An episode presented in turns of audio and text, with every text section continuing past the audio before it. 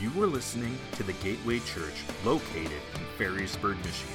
You can learn more about us by visiting thegateway.church or like and follow us on Facebook where you can watch full services, keep up with all that is going on, and get connected. Man, thank you guys so much for being here this morning. Uh, some familiar faces, some guests, and if you're visiting us for the first time, man, just know you're an answer to prayer. Um, and so, just by you being here, uh, we've been praying for you, believing that God has something in store for you. And with that, I am so excited to be continuing our series, Built to Thrive, as we look at what it means to be a good steward of our time, talent, and our treasure. And um, who's loving this sermon series so far? Yeah? Okay. I mean, right? You're, you're feeling a little guilty if you don't raise your hand, uh, but I know I have. Um, and if you don't know this, I actually have the privilege of teaching about stewarding our time, our talent, and our treasure in our Get Connected class, which is something we teach about every other month. And I am stoked now to have the privilege and opportunity uh, to talk about them even more this morning.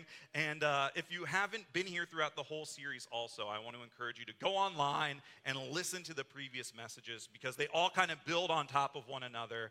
Um, but because I teach these things at Get Connected, I have a lot of thoughts and ideas about them, but I'll try. I'll try really hard. I'll try really hard to be brief so that we're not here all day. Deal? I mean, unless you guys want to be here all day. All right, Bobby, read the room. All right, all right, I'll try to hurry up. I'll try to hurry up. Uh, so, over the, over the past few weeks, we've learned what it means to be a good steward. That if God is God and Jesus is Lord, and if we are not God, uh, which I don't think anyone here is, then everything on earth, including everything that we have, belongs to Him. So, when we're stewarding these things that God has actually given to us, um, and, he's, and He's given all of us things like time and talent and treasure.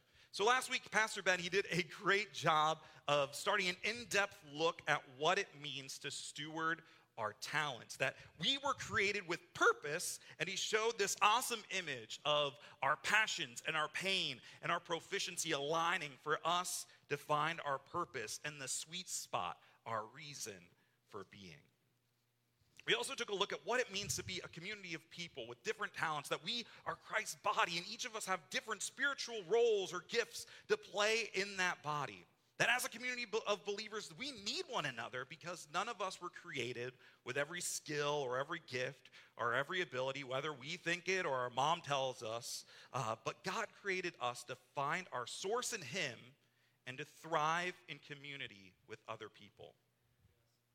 And I was thinking what it might look like for us to be better stewards of our talents. I was led to one of the most upfront, in your face, and obvious passages of scripture on the topic. And, you know, I could just skim over it and ignore this low hanging fruit. And I mean, I tried. I tried.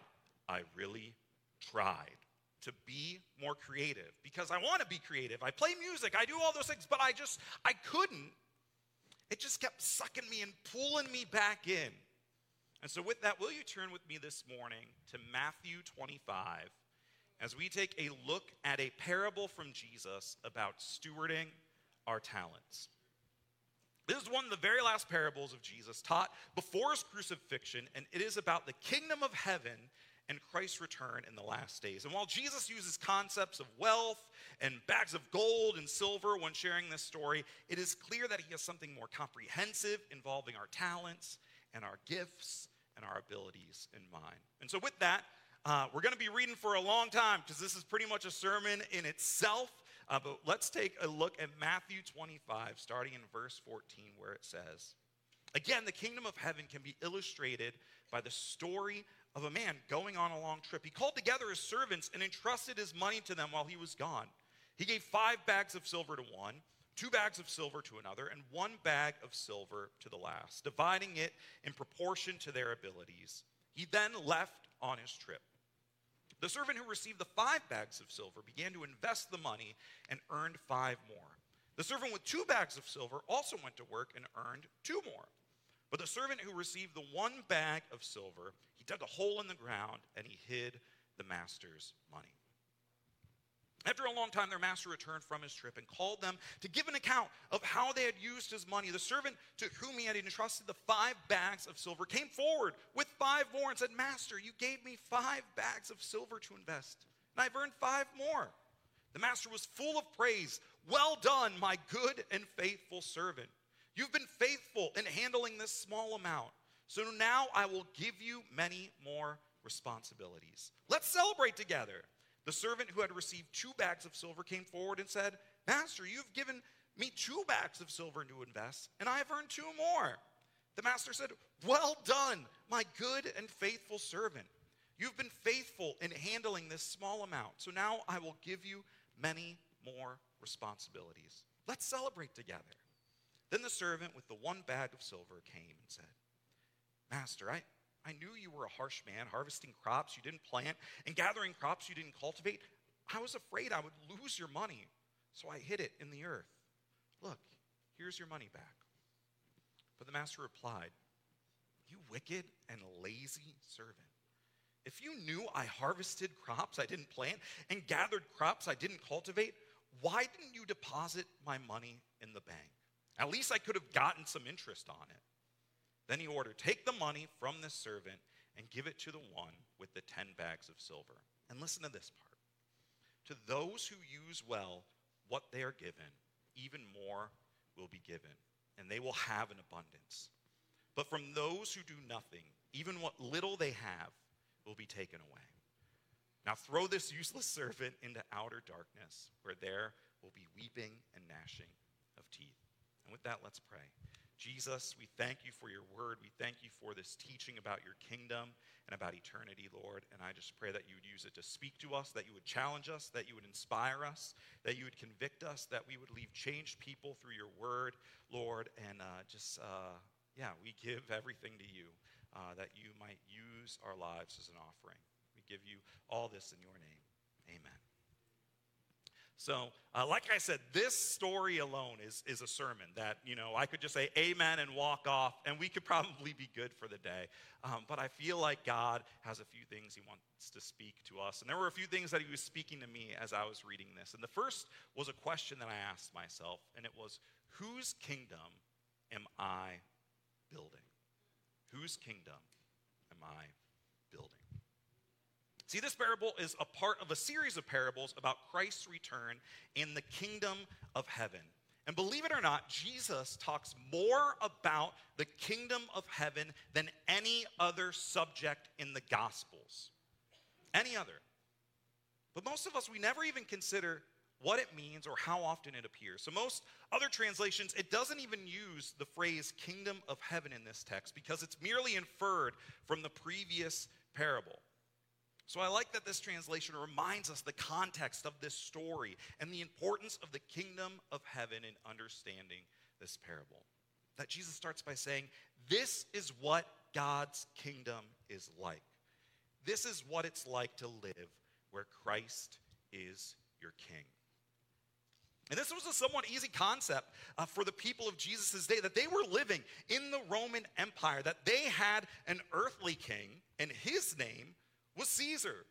And for us in America, even for those who think about the Roman Empire often, uh, we can read the kingdom of heaven and think of heaven and totally miss the concept of kingdom.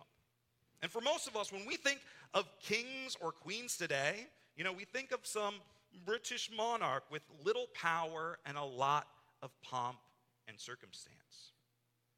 But I'll be honest, whether or not we see Christ as ruler of the kingdom of heaven, you are part and a subject of a kingdom somewhere.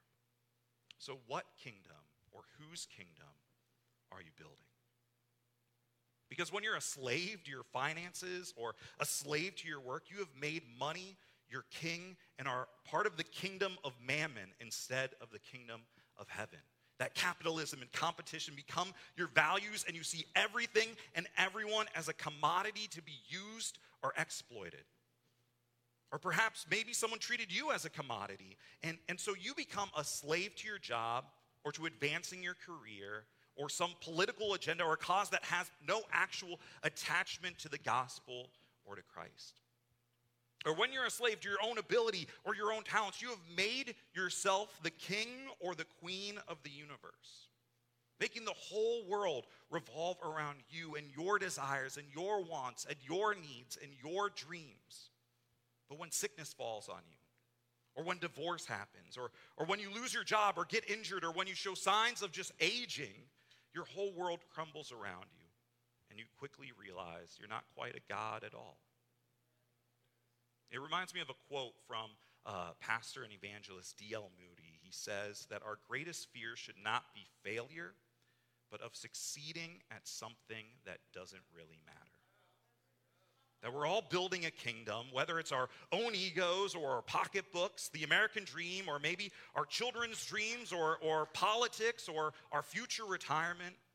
But are we finding our identity and putting the investment of our lives into a kingdom that matters or one that won't live beyond our short existence? Are we succeeding at something that doesn't really matter at all? And here's the truth as well. Before um, any of us knew Jesus, we were waging war with him and being part of one of those kingdoms that opposed him, whether we knew it or not.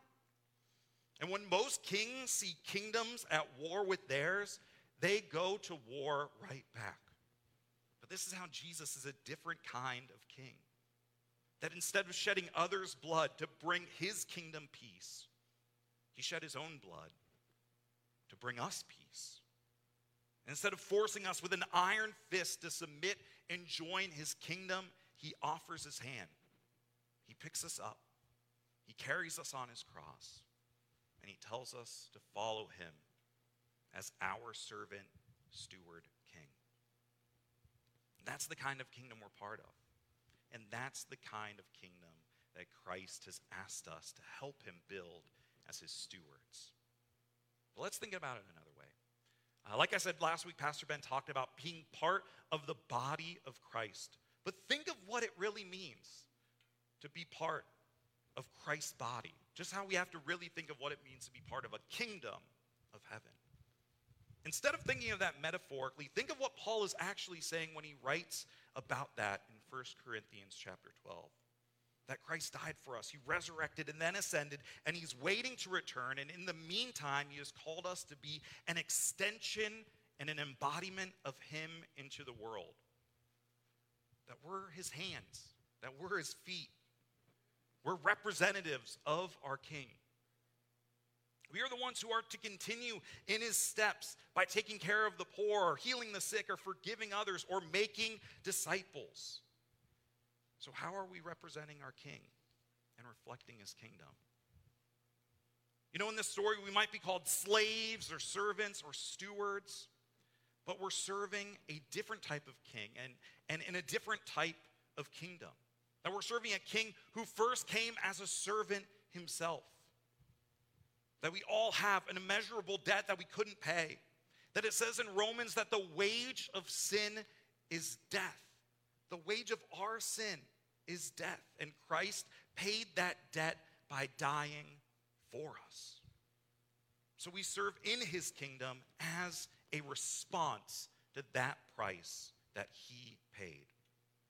That because Christ gave his life for us, we give our lives our time, our talent, our treasure in response. See, this changes the nature of stewardship and the nature of serving. Because instead of serving to pay a cost, we serve as a means of thanks. We serve as a response that Christ paid the price for our freedom, so our work and our talents now get redeemed as we use him, them to serve Him and to serve others. Instead of our talents being seen as mere commodities now, they are transformed into something new pieces of Christ's body, building a kingdom that we never deserved to be a part of, but yet somehow are in. And upon this foundation, we find true biblical stewardship, where our talents and our work are transformed into worship. Where everything we have, every relationship that we're in, is a gift we were given to nurture and take care of. So, whose kingdom are you building? And once we realize we're part of Christ's kingdom, we need to then ask ourselves what resources has Christ given us? What talents has God given? We see in this passage that the master or the king has given his servants each different amounts of money or talents. And it says in the scripture, based on their abilities. They didn't give anyone more than they could handle, but he did give everyone something. So say that to yourself. Say, I got something. Come on, let's say it again. Come on, I got something. Yeah, better believe it. Turn to the person next to you. Say, yo, you got something too. Right? Whether you see it or not, they do. So the master in this story, he gave every servant different amounts of money and talents based on their abilities. And what happened when the master returned? He gave them even more. He gave more to those who invested and grew what he had given them. You know, so often we can look at what others have or, or what we don't have yet. And because what we don't have what we want or, or what others have, we decide not to do anything at all. So we either get jealous of others or down on ourselves, or sometimes we even get upset and angry at God. We don't realize that what we have is a gift given to us by our master. And because we have so little, we think, why risk losing it? Just keep it and no one will notice that we haven't done anything. It's such a small amount. Why should we grow or get better or use it? It won't make a difference anyway, we think.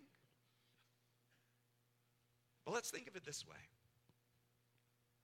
Think of this for a moment. Would you rather have a million dollars today or would you rather have one penny that you could invest that would double every day for a month? And so it would be one penny, then tomorrow two pennies, then the next four pennies, then the next eight pennies, and so on for a month. Which would you choose? Just impulse, off the bat. Two different people came up to you and gave you this deal. Because if you chose to take a penny that doubled every day, you would have over $5 million over 30 days. But I understand this is a February, it's a leap year, so you know it's 29 days, so you'd end up only with $2.7 million. But think about this is money. But think about your life, think about your talents, think about your abilities. We think what we have is so little and of no worth, but if we invest and grow what God has given us, it's surprising what we can do over a long period of time. You know, so many adults, and, and you know, I'm speaking to myself here too, they think that because they didn't invest their talents when they were younger, that it's not worth it now. And that's what I love about kids and about teenagers uh, that when an adult tells you that they can't do something, that it's hard to convince them otherwise. They have to tell themselves that they can. They've been playing the narrative in their head for years of all the things that they can't do. When a kid tells you they can't do something, all you need to do is tell them that they can and give them the tools and the training and the time to do it. And maybe we can learn from them. And that's why I love having students and young adults that serve on our worship team. And didn't our team do a great job this morning? Come on, come on. There are four people serving on the team up here and in the back in sound and tech that are in middle school, high school, and college. And they're serving, uh, if you notice or not, with their dads this morning, which is so beautiful, right? I'm gonna cry. That's really great. Um, I love that Pastor Sean and Renissa, I love that uh, Kyle, my wife, pour so much into our students for things like fine arts as well, which is something that our students learn uh, to uh, discover, develop, and deploy their gifts, and they're doing it right now. And uh, even if you drive by church Sunday afternoon, if you drive by church this afternoon, uh, for the next several weeks, you'll see them here with our students, helping them grow in their gifts by coaching and pouring into them. It's one of the things, I'm going to brag on you for a moment, Kyle. It's one of the things that I love about my wife, Kyle, is that she has this amazing ability to coach. Uh, students and to coach others. That she'll work with uh, one student on a harmony for worship, and then all of a sudden she'll work with another student on how to arrange a song for a piece, and then she'll work with another student about blocking, uh, which is about like where to stand for a stage performance, uh, which is things that are completely out of the realm of what I know. And some of these students, they've told themselves and they've told us that they can't do it time and time again. And I'm thankful that I have a wife I'm thankful that we have pastors that tell them that they can, that they can do it. And it's amazing to see how quickly these students who led you in worship today and other students have grown as they've invested and gave God their talents. And how easy it is for them to do it when someone is helping them along. And I remember time and time again when I was growing up, uh, where adults and mentors would pour into me. And that's part of my story as well. That, that one day my mom saw me messing with her guitar, and so she decided to give me guitar lessons. And here I am today. And then when I first started attending youth group as a teen, uh, my youth pastor saw me and put me on the youth worship team the following uh, Sunday to play guitar. And I even remember getting yelled at by her because I was playing Hotel California during worship. Uh, because I didn't go to church. I didn't know, right? Um, and I remember being at a church cookout, uh, same time of my life, and jokingly making fun of country music. No offense, any country music lovers out there. I was singing the song I Love This Bar uh, by Toby Keith at a church event, right? Interesting. And I remember being given a microphone the following Sunday at church that the worship leader at the cookout looked at me and she was like, You could sing? And I looked at her and I was like, I could sing? Because I didn't know. No one ever told me I could. And I was given a microphone the next week. So maybe you have a resource you need to invest, or, or a talent you need to work on, or maybe you have a skill or a talent you need to share with others to help them grow and discover their calling, like what some of our mentors are doing here at the church, or like what some of our volunteers are doing right now in Gateway Kids. Because isn't that what discipleship is? Because it doesn't matter what resource or talent you have been given, but it matters how you use them. That's the next question from this parable of Jesus. How are you building the kingdom? How are you doing it? What we see in this story is three people who are given different amounts of funds based on their abilities and we see them using these funds in different ways. That it says that the servant who was given five bags, he began investing the money and doubling it.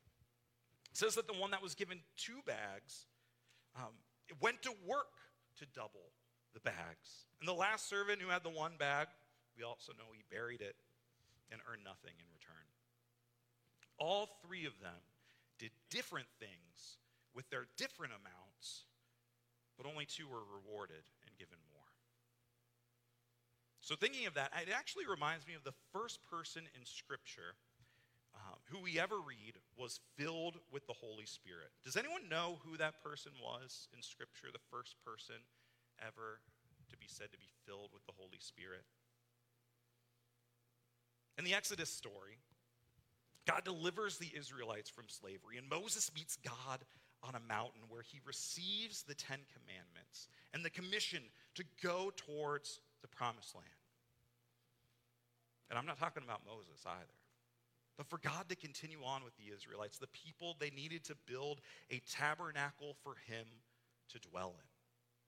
And so you think Moses is the one that God is going to fill with the Spirit.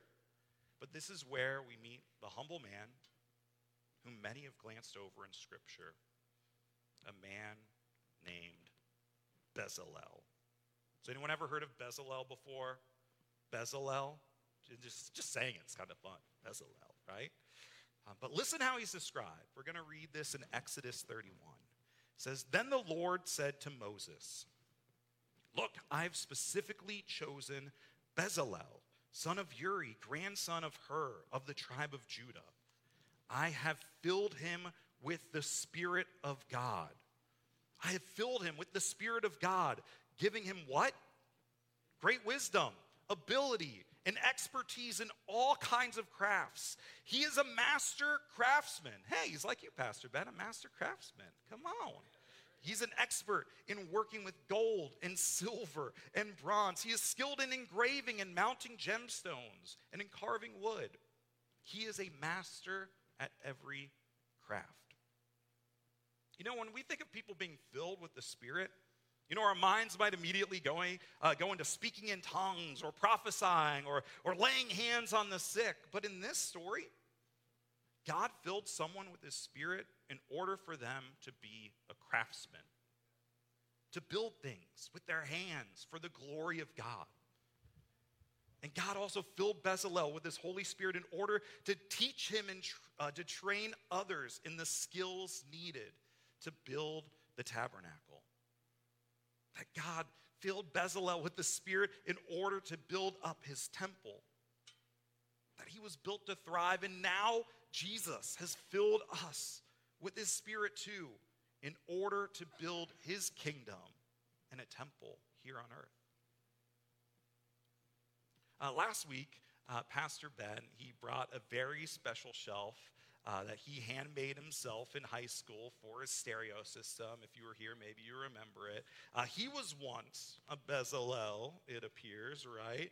Uh, that he shared just how he had created this shelf with the purpose, that God has created us with a purpose, that he's given us talents and gifts and abilities. That just as Pastor crafted his masterpiece, we too are a masterpiece created by God that you are a masterpiece. And when I was thinking of Pastor's illustration, it made me think of another story of when I was in high school. If he could show off his work, I could show off my work, right? Um, but I wasn't in shop class, I was in art class. Woo, woo, big surprise, right? Hey, there I am. Uh, this is me, senior year. Uh, that is Fine Arts Festival in Ohio. Uh, that is my artwork, and I actually have that artwork here. Uh, but I won't show you that one because there's a picture of it. Um, but yeah, just as people invested in me playing guitar and singing and leading worship, people invested in me painting and drawing, and I invested a lot of time and money and energy drawing and painting as well. So I thought I, oh man, let's hope, yeah. So I thought I would bring uh, some art pieces and, and recognize the face, look at the face. So I thought I would bring some art that I did when I was in high school. I'll set that here. So, pretty handsome fellow, right? Man, good looking. Good looking guy right there. So, uh, let's look at a couple of the other pictures of me in high school while we're at it. I use that one first because it, I didn't have a beard in that one, and I have a beard in a lot of other ones. I, in my class superlatives, uh, that's a fun word to say, I was voted most artistic class of 2008. There's me, woo, woo, woo. And I'm actually standing in front of a giant mural I was in the middle of painting at the time um, as well. And then there's one more picture, I believe. Um, I also won a senior class portfolio, and there's some of my art in the background. The one in the bottom right won a couple awards at some art shows. Uh, this one was in an art show for the county and won an award as well. Um, but yeah, believe it or not, I used to be an artist, right? Little weird to think. And even though I don't paint uh, as often or draw regularly, you can see me use my creativity in, in creating looks for our sermon series, like the one that we're in, or, or doing other things like uh, the pamphlets that we handed out as well. And uh, not to sound braggadocious uh, either, but I could probably still paint or draw or do art if I wanted to, right? But I'm choosing I'm choosing to steward my time and my talents by being selective where I use them. And so think about it. All three of these things that we're asked to steward our time and our talent and our treasure they're all interdependent. They're not independent of one another, which means that if we learn how to steward one of these things well, we actually get better at stewarding all of them, and vice versa. Because, like I said, it takes time and money sometimes to grow in our talents. Because artists are called starving artists for a reason, right? It, it, it takes time and, and, and energy and, and money. And it works the opposite way, too. So think about it with time. When, when we don't give ourselves a Sabbath rest, it's usually because we're trying to accumulate more wealth or, or more things. And so, by being poor stewards of our time, we take on a distorted view of our treasure and our talents. Or maybe it's that distorted view of those other two things that inform how we spend our time. So we end up thinking life is about achievement or prestige or wealth or fortune. But we become but when we become content with our finances or, or budget well or, or take a healthy perspective about our own human limits when it comes to our skills and abilities, or, you know, maybe to bring some balance here, the limits of our children's skills and abilities, we instantly become better stewards of our time. So just by focusing on stewarding one thing well and submitting that to the Lord, others usually follow. So, in a paradoxical way, it, it's actually a talent to know when and how to steward our talents, right? So, what resources have you been given? And how are you investing or using those talents by growing them or giving them away and teaching others? I want to ask the worship team to come back up this morning. And as they do, I want to ask you again how are you building the kingdom? How are you building the kingdom? Because if we don't steward our talents well, if we aren't willing to invest in what God has given us, then we risk the same fate as the third servant. And it's so easy sometimes to think of all the reasons not to do something. And I could tell you a million reasons why I shouldn't be when I could have said no. I was the first person in my family, in my household, to accept Jesus. I'm not uh, from a religious family or one that regularly went to church. Uh, my dad worked in a factory in a temp office growing up. My mom was a, a basket weaver for Longaberger. Um, I didn't have Sunday school teachers or pastors pouring into me. As a teenager, uh, many of you know I was actually arrested for breaking and entering into a house. So I wasn't the type of person a, a girl would want to bring to introduce to her parents. I was also a pretty shy and awkward and, and not very socially aware kid. And again, some of you are probably like, not surprised. That probably actually explains a lot. But believe it or not, um, I had to go to speech therapy for several years. For several years. And you wouldn't know it today because I had a speech impediment. I had homework that I had to do every single week to help me learn how to speak clearly and properly. And I'm so grateful for my speech teacher, Miss Main, in elementary school, who used her gifts and for challenging me and working with me for years. And now it's crazy to think that I sing regularly, that I speak regularly, that I'm here speaking publicly. So, this juvenile delinquent, unchurched kid from a broken home with a lisp has as many reasons as any of you to say no. But what happens? What happens when we say yes? That's when we hear it. Well done. Well done, my good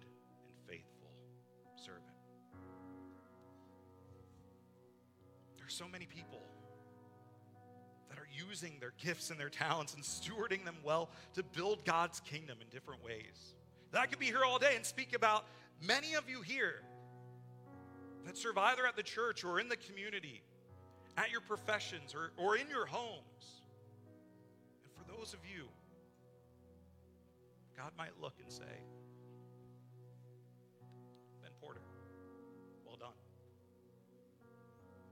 God sees the work that you've done with Bikers Against Child Abuse, that you have a passion and you're making a difference in the most hurt, the most vulnerable kids, kids that have lost their power, that you're giving them their power back. Well done. God might look and say, Well done, Rich Lovell,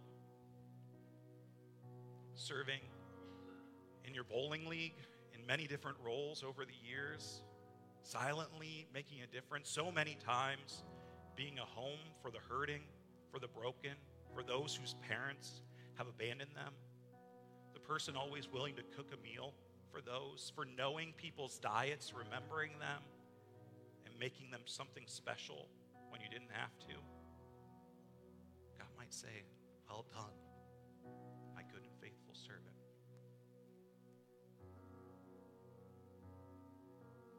There's so many other people here that I had to say that to. That the list could go on and on and on of people in this church using their gifts in the community, using their gifts for God's glory.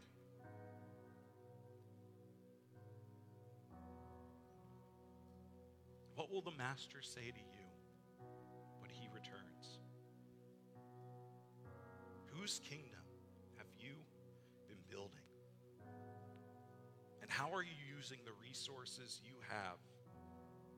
The resources that have been given to you.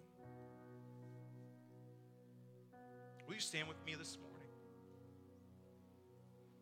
And let's pray today that God will say those words to all of us. Well done, my good and faithful servant, as we offer up our talents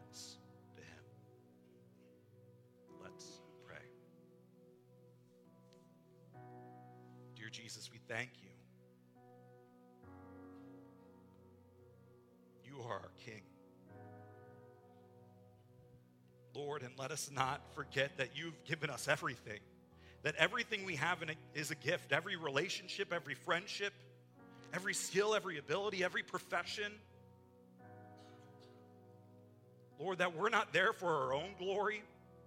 We're not there for a paycheck. We're not there to clock in or clock out. We're there to give you glory. Lord, and let every skill that we have, let every knowledge that we learn, let every passion that's in us be a utility belt.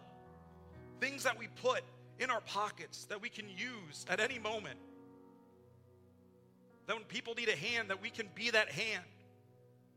When people need us to go, that we have the, the ability and the will and the want to go. That you've given all of us something. And let us not worry about what we don't have or what we don't have yet or what we want or what others have.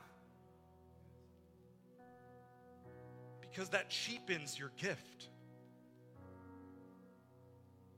Lord, you've already given us salvation. You've already forgiven us. Let us worship you. Not just with our words, not just with our tongues, not just 20 minutes on a Sunday morning, but let our lives be worship to you. As we redeem the brokenness of this world and the brokenness of ourselves by using these things that you've given us for your glory.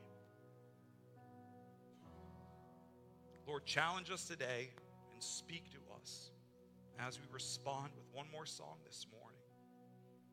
Show us how we can grow in you. In Jesus' name.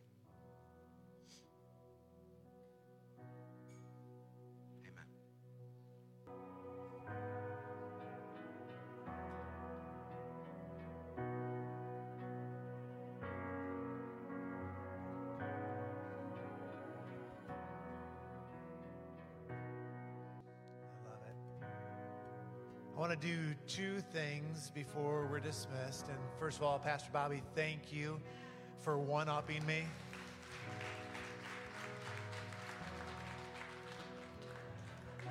Just kidding, just kidding. We all have different gifts and abilities. I'm going to bring what I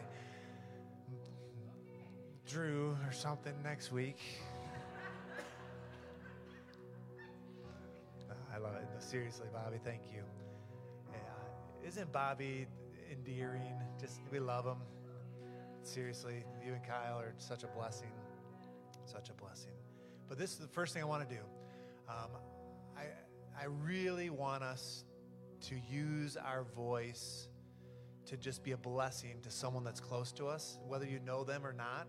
Um, but I want you to turn to someone And uh, maybe you know them, maybe you don't. And I want you to just speak life into them and explain to them in 30 seconds or less why they're invaluable to God's work, all right? Because we're all invaluable, right? So just turn to your neighbor, just do that. And uh, just if you're by yourself, you got to get out of your seat, turn, tell your mom she's invaluable. Come on. Tell your son here, up here, you're invaluable. You're invaluable. Maybe you know you can speak something more specific. Don't leave, lock the doors. I know it's uncomfortable. Turn to make sure everyone has got somebody. You're invaluable. You're invaluable to God's work. Believe it. Believe it, believe it, believe it, believe it. You were created with a purpose. You're created with a purpose. Love it, love it, love it,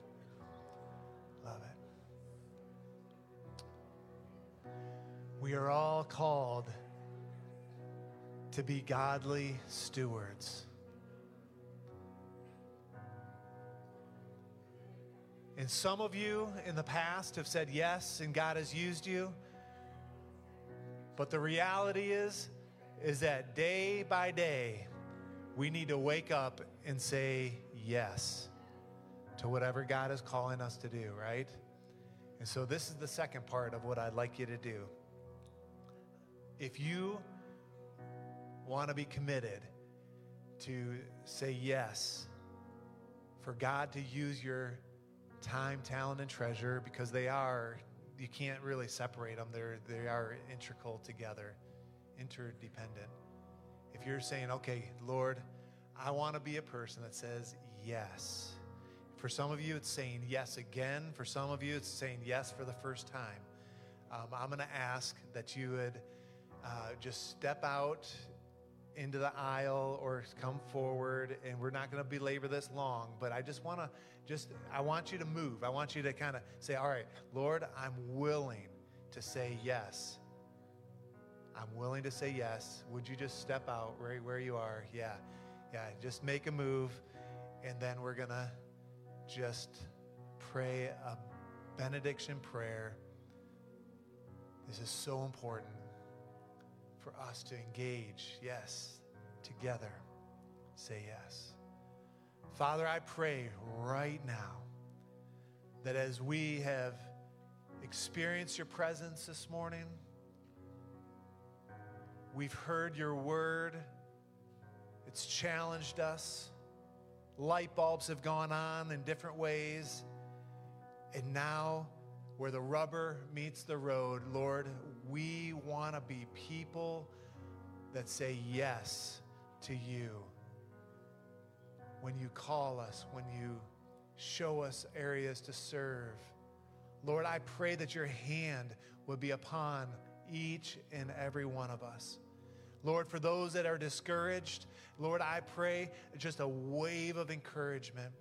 For those that feel down and out, Lord, I pray that you would be the lifter of their spirits.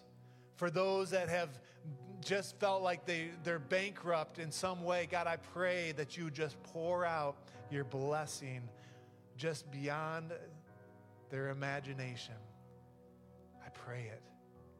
And God, I pray that as we wake up day by day and we say, Lord, use me, I say yes. Lord, I pray that you would multiply and that you would pour out your spirit on us just like you did Bezalel.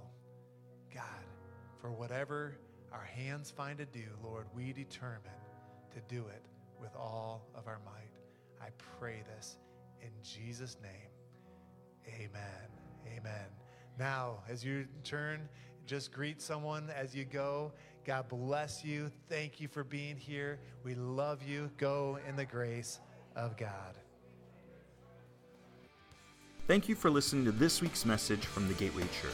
If you'd like to find out more about our church, such as service times, giving, and ways to get connected, visit us at thegateway.church.